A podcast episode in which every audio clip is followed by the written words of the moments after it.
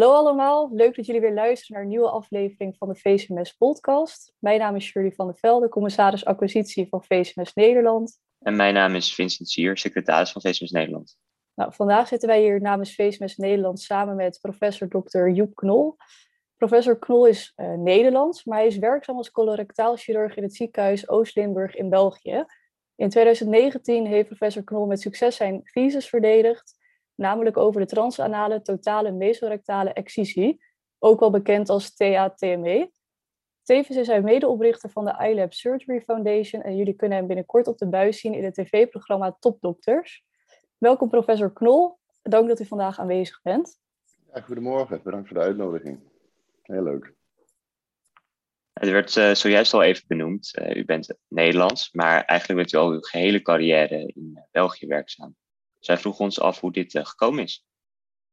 Ja, ik weet niet of je het nog hoort aan mijn accent. Ik hoor eigenlijk uh, nergens meer echt bij. Zo best een beetje het lelijke eentje die van Nederland naar België is gegaan. En uh, eigenlijk nu inmiddels langer in België woont dan dat ik in Nederland heb gewoond. Ik ben geboren in Nijmegen. Ehm, ik heb heel mijn, mijn middelbare school in Nijmegen gedaan. In België zeg je humaniora. Maar dus ik zit altijd een beetje te struggelen met de woorden. Maar de middelbare school heb ik gewoon in, in Nederland, in Nijmegen gedaan.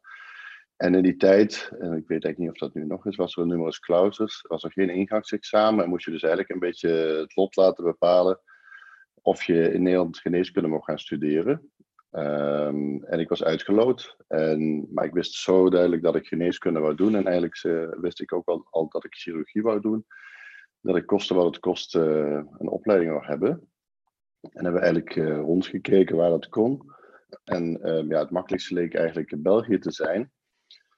Ondanks het feit dat het toen een jaar langer was, de studie. Dus je had toen zeven jaar geneeskunde in België. Dat is inmiddels aangepast naar zes jaar geneeskunde. En, uh, maar goed, dat vond ik niet echt als een obstakel uh, gelden.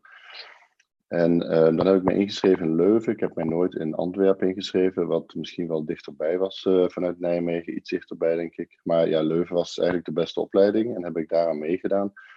Je moest dan wel aan bepaalde voorwaarden voldoen. Je moest eigenlijk 75%, dus een 7,5 gemiddeld op al je vakken hebben. En je moest op je B-vakken eigenlijk ook een 7,5 gemiddeld hebben. Goh, ik wil niet zeggen dat ik dat nu allemaal had, maar ik zat er toch dichtbij. En dus heb ik het toch maar gewaagd.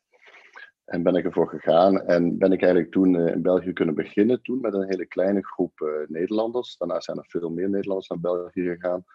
En eigenlijk op dat moment, ik weet ook niet hoe het nu is, ook zelfs met een studiefinanciering vanuit Nederland. Dus dat is eigenlijk redelijk goed geregeld. En waar veel mensen toen begonnen van, ik zie wel na een jaar waar het eindigt en als het niet lukt, dan ga ik wel terug naar Nederland, omdat het in Nederland een jaar korter was en heb ik eigenlijk niks verloren, heb ik dat eigenlijk nooit gedaan. Ik heb mij volledig uh, gesmeten eigenlijk in, zeg maar België, in, uh, in, in, in de studie, ook, ook in Leuven wel wat. Maar ik heb dat wel serieus aangepakt en ik heb ook eigenlijk heel snel eh, niet alleen maar mij onder de, onder de Nederlanders begeven, maar eigenlijk ook onder de, onder de Vlamingen. En uh, ja, ik heb in een hele korte tijd heel veel Belgische vrienden gemaakt. En Leuven is een geweldige stad om te zijn. En dus uh, ik ben eigenlijk gewoon gebleven en heb heel mijn studie afgemaakt in België. Dus zo ben ik eigenlijk naar België getrokken. Duidelijk een hele bewuste keuze dus om naar België te gaan ja. en uiteindelijk ook daar gebleven. En uiteindelijk ja. heeft u ervoor gekozen om de richting op te gaan van die abdominale chirurgie. U wist natuurlijk al aan het begin van, nou, die chirurgiekant wil ik opgaan. Maar wanneer is die passie voor de abdominale chirurgie ontstaan?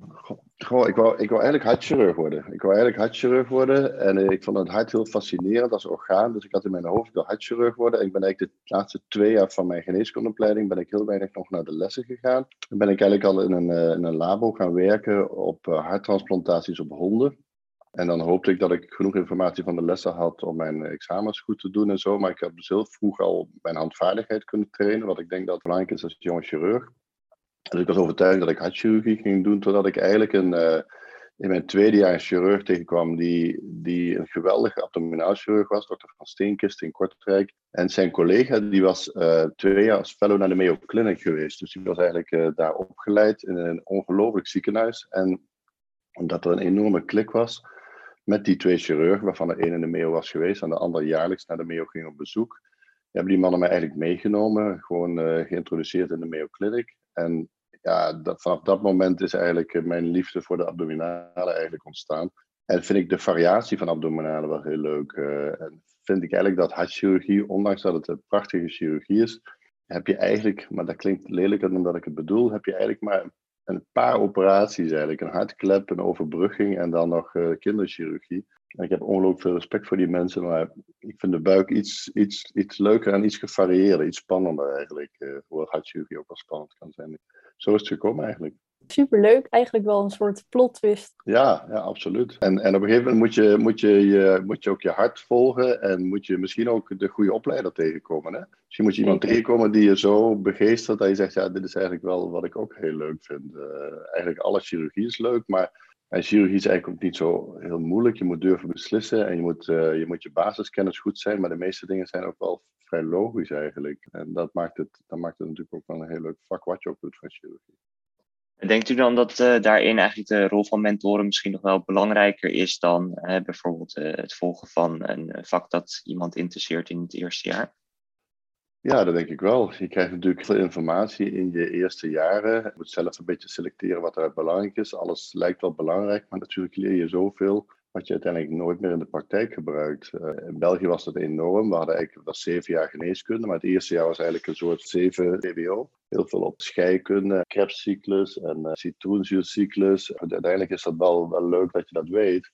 Maar uiteindelijk moet je toch, ja, het is de patiënt en de beslissing die je neemt. En uh, ja, daarin moet je denk ik wel door, door een mentor wat begeesterd worden. En moet je een beetje misschien ook het geluk hebben hoewel het daar niet van zou mogen afhangen eigenlijk, dat je iemand treft die, uh, ja, die je op, op weg helpt eigenlijk. En die je ook de passie voor het vak, denk ik, bijbrengt. Hè. Je kunt het als een berg zien, chirurgie. Ik weet, als ik als een jonge jaar was en ze zeiden tegen mij, daar is een uh, acute buik op de spoed gevallen. Ja, daar ging dan toch een beetje met angst naartoe van, wat is een acute buik en uh, kan ik niks verkeerd doen. Maar je hebt, je hebt altijd, welke buik ook, heb je altijd nog wel tien minuten om even rustig na te denken. Hoe hard iemand ook ligt te gillen of te bewegen op de brancard eigenlijk. En je mentor kan je daar e-, enorm in vooruit helpen om rust te hebben en uh, je, je, vak mooi te vinden. Want uiteindelijk, ja, je, doet het, je steekt er zoveel uren in. moet, moet vooral heel boeiend en leuk zijn ook. Dat uh, klinkt inderdaad als erg belangrijk. Ik zou eigenlijk ja. willen doorschakelen naar later in uw carrière, namelijk naar 2019, naar de THTME. Ik denk dat velen van ons dit eigenlijk nog niet kennen, of in ieder geval dat het best wel een nieuw begrip zou zijn. Dus zou u dat kunnen uitleggen? Jazeker, de, de THTM is eigenlijk al, is niet van 2019, het bestaat eigenlijk al tien jaar. Dus we hebben net, allez, een jaar geleden denk ik, het tien jaar jubileum gevierd, hoewel je dat moeilijk kunt zeggen van een chirurgische techniek. De THTME, eigenlijk de TME is totale mesorectale excisie. En het betekent eigenlijk dat je rond je rectum heb je een koker van vetweefsels zitten, het mesorectum. En binnen dat mesorectum zitten eigenlijk alle klieren. Dus je moet het een beetje vergelijken met een borsttumor en de oksel. Als je een borsttumor hebt, moet je heel vaak ook iets aan de oksel doen. Dan kun je niet zeggen, ik laat klieren in de oksel zitten terwijl ik de borsttumor weghaal. Dat is eigenlijk, ja, dat is, niet logisch natuurlijk. Je moet de drainerende lymfeklieren van een tumor mee wegnemen. Dat is iets wat ze ook eh, ontogenetics noemen. Je hebt een compartiment en niet alleen maar de tumor. Je moet het compartiment mee wegnemen. En bij TME, totale mesorectale excisie, is dat ook. Dus je moet niet alleen maar de rectumtumor wegnemen. Nu spreek ik wel over grotere tumoren en niet kleine bolletjes in het rectum, maar echt de radicale chirurgie. En dus als je een rectumtumor weghaalt, radicaal, dan moet je ook het mesorectum compleet, dus alle klieren, als de oksel van, de, van het rectum mee wegnemen. De frustratie van rectumchirurgie zit in het feit dat dat rectum zit ingebakken in je bekken. En dat je eigenlijk dus in een hele moeilijke, nauwe koker moet werken. Waarbij je natuurlijk alle vitale structuren ja, moet laten zitten. Dus de zenuwen naar de prostaat, naar de vagina, de urineleiders naar je blaas, je, je bloedvaten natuurlijk. Die moet je allemaal intact laten. En het fascinerende van rectumchirurgie is dat die koker, dat mesorectum, eigenlijk een soort middenlijnstructuur is. En alle structuren die je moet laten zitten zijn gepaard. Dus de twee urineleiders, de twee iliacale vaten, de zenuwen splitsen zich in twee. En dat is het fascinerende van rectumchirurgie. Het probleem is alleen dat we, als we kijken naar de literatuur rond 2000, 2001, 2002, onder andere een, een belangrijke Nederlandse studie, de Dutch TME trial, totale mesorectale excisie trial, ja, daarin zie je dat eigenlijk als je het rectum verdeelt in derdes, hè, dus het bovenste 5 centimeter, middenste 5 en onderste 5, is dat eigenlijk rectumchirurgie maar begint voor dat laatste stukje in die laatste 5 centimeter. Dus iedereen kan wel, die een beetje geoefend is, het bovenste stuk vrijmaken, maar dat laatste stukje onder in die koker, en zeker bij mensen die nou bekken hebben, wat bij mannen iets meer zo is dan bij vrouwen. En mannen worden meer geopereerd aan rectumtumoren dan vrouwen met een prostaat, hè, je vult ook nog een keer die koker met een prostaat, met uh, meer spieren, ja, dan zie je dat eigenlijk dat in dat laatste 5 centimeter, dat er maar ongeveer een derde van de patiënten perfect geopereerd wordt. Dus bij twee derde van de patiënten ja, kom je niet goed genoeg en diep genoeg in die koker. En dus is het idee geweest om het laatste stukje, niet om het hele stuk, maar die laatste 5 centimeter of iets meer dan die 5 centimeter, langs onder te opereren. En dat is natuurlijk een magnifiek idee, want je komt langs onder en zit veel dichter bij waar je moet zijn. En daar is het eigenlijk uit, uit geboren. Ook uit het feit ja, dat je in die tijd ook de, de NOTS, Natural Orifice Surgery, of hoe je het ook afkort, een beetje in opkomst was. En die combinatie van technieken heeft eigenlijk de THT meegestart, waarbij dus uiteindelijk het gedacht is om dat stuk, die oksel en de tumor, eigenlijk completer eruit te halen. En dat is ook wel zo, als je het goed kan. Maar je zet de anatomie eigenlijk op zijn kop.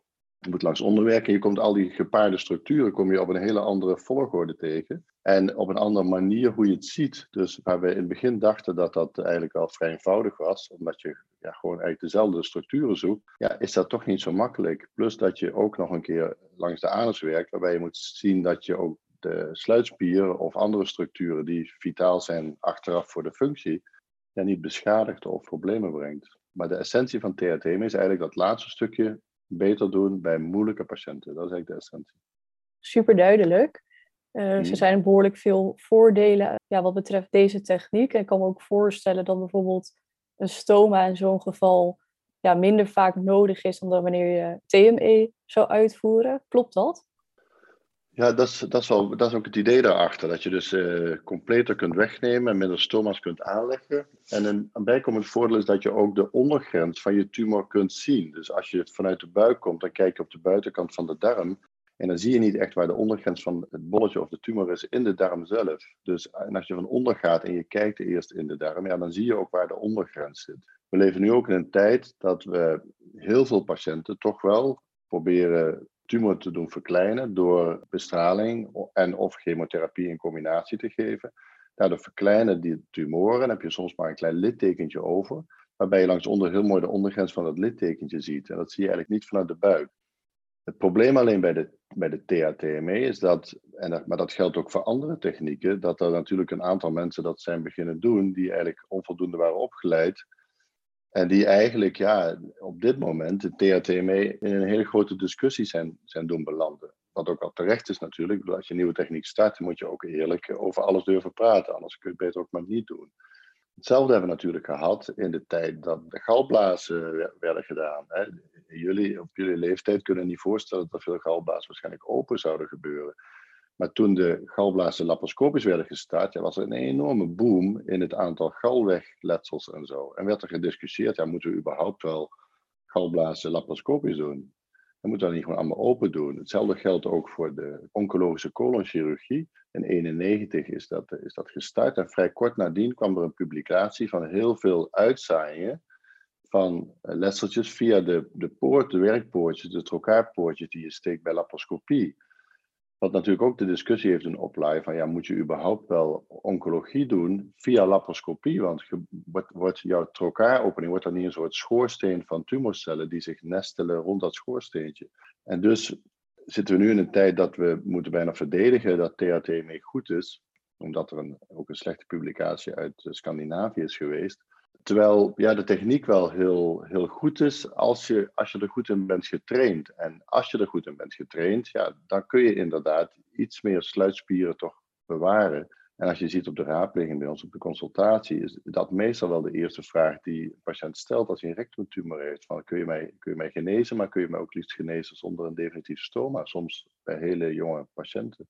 We hebben vorige week iemand gezien, een vrouw van 36 jaar, ja, die heeft eigenlijk maar één vraag kun je uiteindelijk ook uh, vermijden dat ik een definitief stoma heb. Ja, dat kan. En met de THTME kan dat, als je goed getraind bent, dat vaker, denk ik. Maar die training is, ja, dat geldt voor alles natuurlijk, is, uh, is cruciaal. Dat is zeker, die training aan het begin is dat allemaal nog nieuw. Uh, dus mensen die ja. moeten gewoon nog goed opgeleid worden daarin. Ik neem aan dat dat in de opleiding ook nu steeds meer wordt opgenomen. Maar u heeft ook, of tenminste, uh, u bent medeoprichter van die iLab Surgery Foundation. Ja. Is dat een van de redenen dan ook in combinatie met die THTME dat jullie die apps ontwikkeld hebben? Of? Ja, eigenlijk wel. We hebben als ik, als ik eerst ging spreken voor de opstart van de foundation eigenlijk, dan vond ik het vreselijk saai als er, een, als er meestal Amerikanen met een blauwe dia kwamen met gele lettertjes erop. En ja, dan haakte ik vrij snel af, hoewel de cijfers wel heel boeiend waren. Maar ja, ik wou ook technieken zien. Ik wou ook uitleg zien hoe, hoe ik technisch iets moest doen eigenlijk altijd. En dus met de THTME had ik aan een medische illustrator eigenlijk gevraagd of zij tekeningen kon maken. Een beetje zoals in de tekstboeken. Maar ik kon natuurlijk veel meer zeggen van ja, kleur dit in. Of uh, maak dit zwart-wit en geef dat een kleur. Had ik ook video's gemaakt. En op die video's, ik heb in 2012 heb ik een prijs gewonnen voor de beste chirurgische video van de American College. Wat we hadden gedaan is een beetje zoals in het, uh, in het videootje van uh, Michael Jackson bij Man in the Mirror. Of als je kijkt naar Schindler's List. Waarbij er een meisje door een bos wandelt. Waarbij dat bos eigenlijk in zwart-wit wordt gezet. En dat meisje een gekleurde jas aan heeft. En, en in het filmpje van Michael Jackson heb je dat ook. Het beeld gaat naar zwart-wit. En dan zie je bijvoorbeeld de Amerikaanse vlag in kleur op de kist van Kennedy liggen. En het enige waar je naar kijkt in een zwart-wit beeld is eigenlijk de kleur die erin wordt gebruikt. En die color grading hebben wij dus ook toegepast op, op video's om bijvoorbeeld een uh, milthoekmobilisatie, een flexuur, flexuur denk ik, mobilisatie te doen. En dus ik had zoveel informatie dat we dachten, ja, waarom zouden we dat eigenlijk niet voor iedereen beschikbaar stellen in een medium dat veel logischer is dan een tekstboek? Want de meeste tekstboeken die je koopt, ja, dan lees je een aantal bladzijden uit en dan zet je op je schap voor een paar honderd euro en gebruik je niet veel meer. En we wouden eigenlijk dus informatie hebben die on demand beschikbaar was voor, voor liefst voor zoveel mogelijk mensen, voor iedereen in de wereld eigenlijk, die geïnteresseerd is en die eigenlijk gewoon tussen twee operaties door ja, kan opzoeken van dit stuk gaan we vandaag doen en we lezen het even door in plaats van dat je eerst een tekstboek moet gaan zoeken en zo. En dat, was, dat is eigenlijk het idee waarom we gestart zijn. En we hadden zoveel informatie van THTME, omdat dat eigenlijk op dat moment eigenlijk uh, gestart was, dat we hebben gezegd, oh, we gaan dat misschien als een, als een pilootproject gebruiken. En we gaan starten. En dus ja, zijn we daar eigenlijk, hebben we dat eigenlijk uh, heel lang over nagedacht, hoe we dat zouden kunnen doen in een app. En we hebben gezocht achter een speciaal platform. En dat platform is eigenlijk meer een soort eh, kast die je hebt, die je kunt vullen met video's, met tekeningen, met tekst. En wat het eigenlijk heel leuk maakt. Alleen moet je natuurlijk zorgen dat je ook ja, uh, legaal, uh, ook juridisch gesteund bent. Dat niet mensen zeggen, zoals je bij sommige YouTube-filmpjes hebt, van ja, ik heb die chirurg dat zien doen en ik denk dat ik het nu ook wel kan. Maar als je dat niet kunt en je beschadigt de patiënt en die zegt ja, maar hij heeft het mij laten zien. Dus er was ook een heel groot juridisch gedeelte dat we daarin moesten bouwen en zo. Plus dat we ook hebben nagedacht, ja, hoe gaan we dat eigenlijk nu opzetten? Gaan we dat als een bedrijf opzetten? Of gaan we dat als een foundation opzetten? Uh, een bedrijf is natuurlijk het voordeel dat je er gigantisch veel geld mee kunt verdienen als je het waarschijnlijk goed aanpakt. Maar heeft ook het nadeel dat je heel veel romslomp hebt financieel. Dat je elke spreker die je laat spreken, dat je die ook moet betalen, wat logisch is. Ik bedoel, mensen die werken voor je.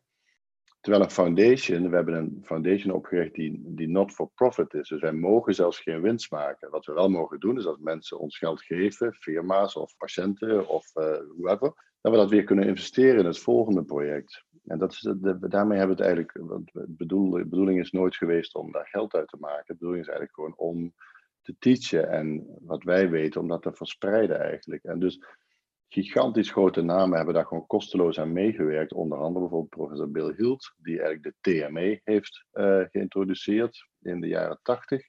Ook andere wereldnamen, Gina Brown, van uh, een van de beste radiologen uh, in Engeland voor de rectum.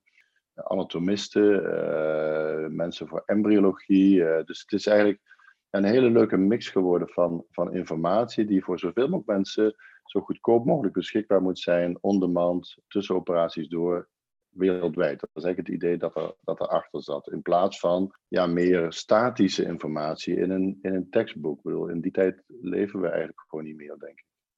Maar dat betekent wel dat ja, als foundation ja, moeten wij steeds geld bij elkaar schrapen eh, van firma's of iemand voor ons volgende project te gaan doen. Dat is natuurlijk het nadeel. Hè? Maar ja, uiteindelijk is, uh, is dat ook uh, zoeken en, en innovatief zijn en, en een beetje inventief zijn ook is natuurlijk wel een heel mooi project, heel gaaf project ook, om daarvoor bedrijven te vinden die daar aan mee willen werken.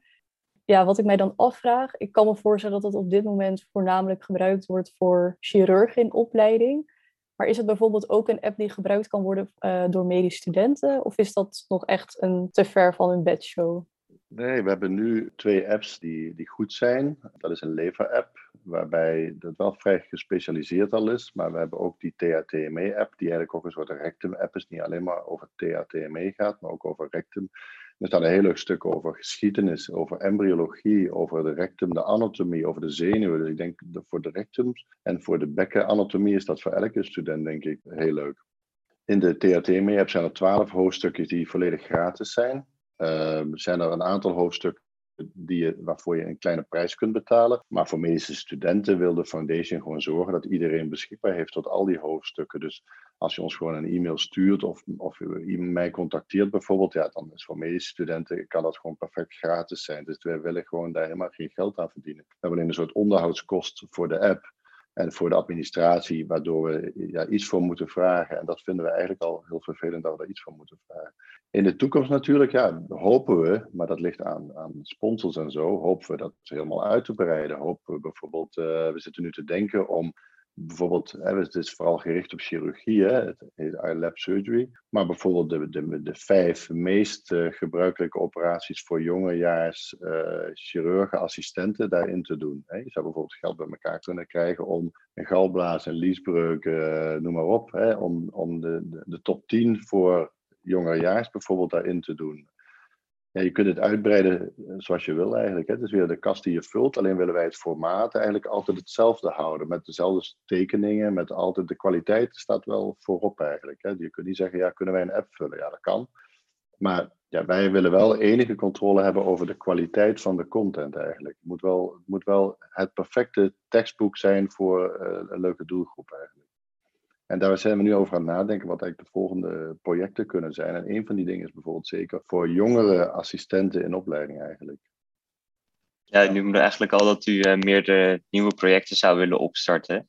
Ja. Ik vroeg me nog af of er andere dingen op uw uh, toekomstige wensenlijstje staan. Goh, heel veel joh. Ik, ik zit nooit stil. Ik vind eigenlijk heel veel dingen leuk. Ik, vind, ik vind het leuk om te reizen. Dat kunnen we nu niet helaas met COVID, of toch niet veel, heel dicht bij huis ik vind het leuk om, uh, om uh, inspirerende mensen tegen te komen. En ja, eigenlijk alles wat ik tegenkom, uh, waar, ik, waar ik mijn passie in kwijt kan, vind ik eigenlijk wel leuk. Ik ben nu enorm bezig met robotchirurgie. Ik heb eerst gedacht dat het heel duur speelgoed was, wat Waarbij als je, dat, als je een hele goede laparoscopist bent, dat je het gewoon eigenlijk niet nodig hebt. Dat het eigenlijk een beetje misschien een verarming was. Maar ik ben er eigenlijk echt wel van terug aan het komen. Ik denk dat het iets is wat gaat blijven. Dat, je, dat zeker voor jullie generatie cruciaal is als je welk, welk type chirurgie je zelfs ook doet. Dat moet niet alleen abdominale zijn natuurlijk.